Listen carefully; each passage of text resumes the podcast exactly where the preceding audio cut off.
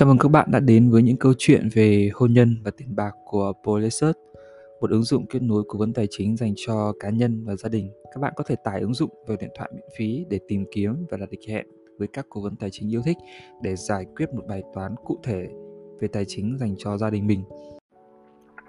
Ngày hôm nay chúng ta sẽ cùng nhau tìm hiểu cách hoạt động của các khoản vay. Các khoản vay thực ra là một đòn bẩy tài chính tuyệt vời, tuy nhiên người vay tiền cần hiểu rõ cách thức hoạt động của nó để sử dụng hiệu quả. Nhiều người sử dụng các khoản vay để tài trợ cho hoạt động mua sắm khi họ không đủ khả năng chi trả, chẳng hạn như là mua nhà hoặc là xe hơi.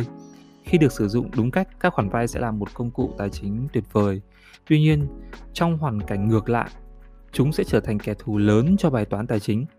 Để tránh mắc lỡ quá nhiều, bạn nên hiểu cách thức hoạt động của các khoản vay cũng như các loại phí trước khi bắt đầu vay tiền.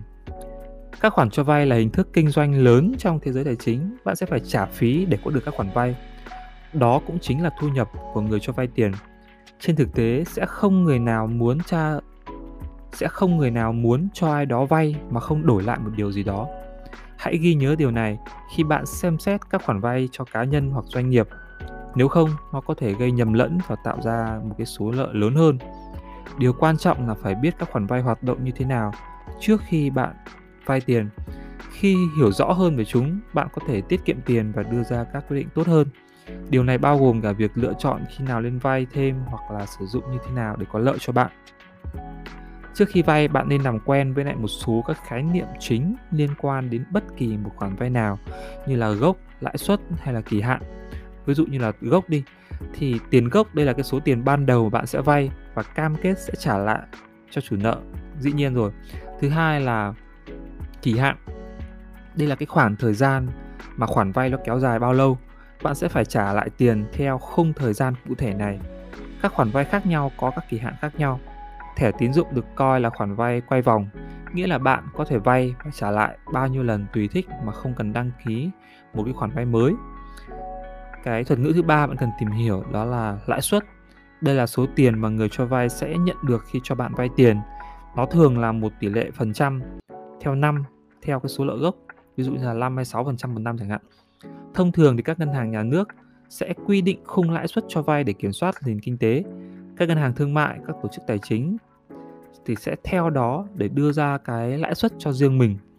Tùy thuộc vào hình thức vay mà mức độ tín nhiệm của người vay mà mức lãi suất sẽ rất là khác nhau.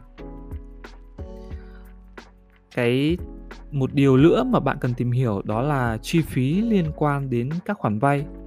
Hiểu bất kỳ chi phí nào liên quan đến các khoản vay có thể giúp bạn tìm ra phương án vay tốt nhất.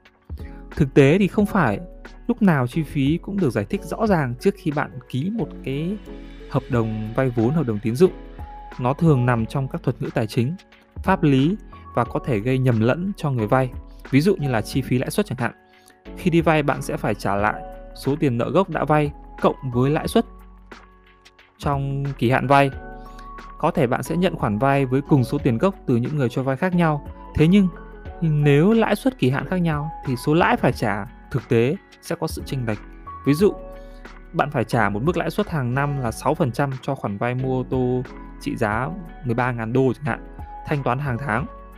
Với kỳ hạn 4 năm, bạn sẽ phải trả tổng cộng là 1.654,6 đô la tiền lãi. Với kỳ hạn 5 năm, có nghĩa là nhiều hơn 1 năm, thì tiền lãi sẽ tăng lên hơn 2.000 đô. Đó, tốt nhất là bạn nên tìm hiểu các khoản vay với lãi suất thấp và không phải trả cái phí tối thiểu. Một cách đơn giản để tính lãi vay là nhân số tiền gốc với lại cái lãi suất hàng năm và kỳ hạn. Tuy nhiên, không phải tất cả các khoản vay đều được thiết kế theo cách tính này. Cụ thể, với khoản vay dư nợ giảm dần, có thể bạn sẽ cần phải sử dụng các công cụ tính toán để xác định số tiền hàng tháng bạn sẽ phải trả trong suốt kỳ hạn của khoản vay đó. Dư nợ giảm dần là thuật ngữ được sử dụng để chỉ cách thức tính lãi trên số tiền gốc tại một thời điểm cụ thể.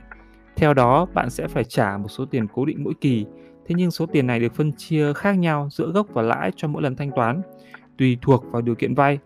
Với mỗi lần thanh toán, chi phí lãi sẽ giảm dần theo thời gian. Cái thuật ngữ thứ hai đó là lệ phí. Đôi khi bạn cũng phải trả lệ phí cho các khoản vay. Các loại phí phải trả có thể khác nhau tùy vào người cho vay. Dưới đây là một số các loại phí phổ biến bạn cần cân nhắc. Thứ nhất là phí đăng ký. Đây là cái loại phí phải thanh toán cho quá trình phê duyệt tín dụng, phê duyệt khoản vay. Thứ hai là phí xử lý. Tương tự như phí đăng ký thì phí này bao gồm các chi phí liên quan đến việc quản lý tín dụng, vận hành. Phí khởi tạo, loại thứ ba là phí khởi tạo, thì chi phí này đảm bảo một khoản vay. Phổ biến nhất là đối với lại một cái khoản thế chấp. Phí thứ tư là phí thường niên, một khoản vay phí cố định hàng năm mà bạn sẽ phải trả cho người vay. Phổ biến nhất đây là phí thường niên đối với thẻ tín dụng. Thứ năm đó là phí trả chậm, khoản phí mà bạn sẽ phải trả nếu như chậm thanh toán theo đúng kỳ hạn đặt ra. Và thứ sáu đây là phí phạt thanh toán trước hạn, khoản phí mà bạn sẽ phải trả nếu thanh toán khoản vay trước thời hạn cam kết. Phổ biến nhất là đối với khoản vay mua nhà hay là ô tô, người cho vay sẽ dựa vào khoản tín dụng này để có thu nhập từ lãi suất. Do đó khi bạn thanh toán trước hạn, họ sẽ mất thu nhập từ lãi suất. Đó, vì thế chi phí này được dùng để bù đắp cho cái sự thất thoát đó. Lưu ý rằng là không phải tất cả các khoản vay đều đi kèm với những khoản phí này. Tuy nhiên bạn nên tìm hiểu và hỏi người cho vay về chúng khi cân nhắc một cái khoản vay. Để có một cái khoản vay thì bạn sẽ phải đáp ứng đủ các điều kiện mà người cho vay đưa ra. Với các điều kiện đó, họ tin rằng bạn có đủ khả năng hoàn trả. Một số điều kiện mà người cho vay có thể xem xét bao gồm tín dụng, thu nhập hoặc là tài sản đảm bảo. Tín dụng sẽ là yếu tố chính giúp bạn đủ điều kiện vì nó cho thấy là bạn đã sử dụng các khoản vay như thế nào trong quá khứ.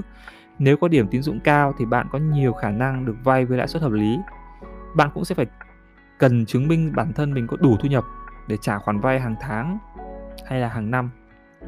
Người cho vay thường sẽ xem xét tỷ lệ nợ trên thu nhập, tức là số tiền đã vay so với số tiền bạn kiếm được. Nếu bạn không có tín dụng tốt hoặc nếu đang cần vay nhiều tiền, bạn cũng có thể phải đảm bảo khoản vay bằng tài sản thế chấp hay còn gọi là khoản vay có bảo đảm.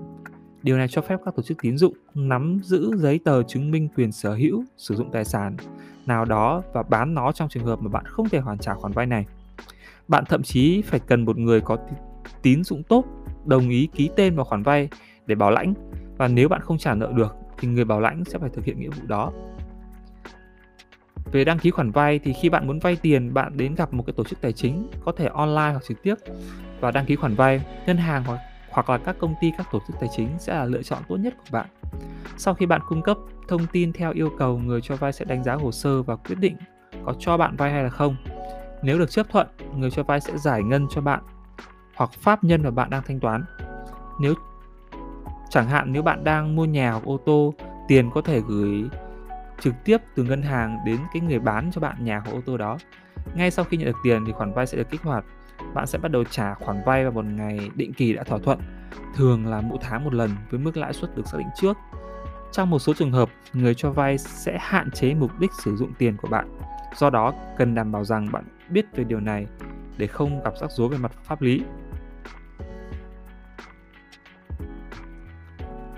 Một số người đã tìm kiếm đến sự hỗ trợ của các cố vấn tài chính khi gặp khó khăn trong việc tìm hiểu các vấn đề về tài chính cũng như vấn đề về tín dụng hay là vay nợ.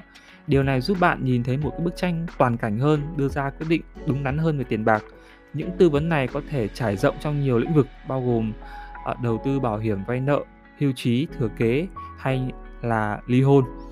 Hiện nay, khách hàng có thể đăng ký dịch vụ tư vấn tài chính qua ứng dụng ProResearch, một nền tảng kết nối cố vấn tài chính với người dùng có nhu cầu.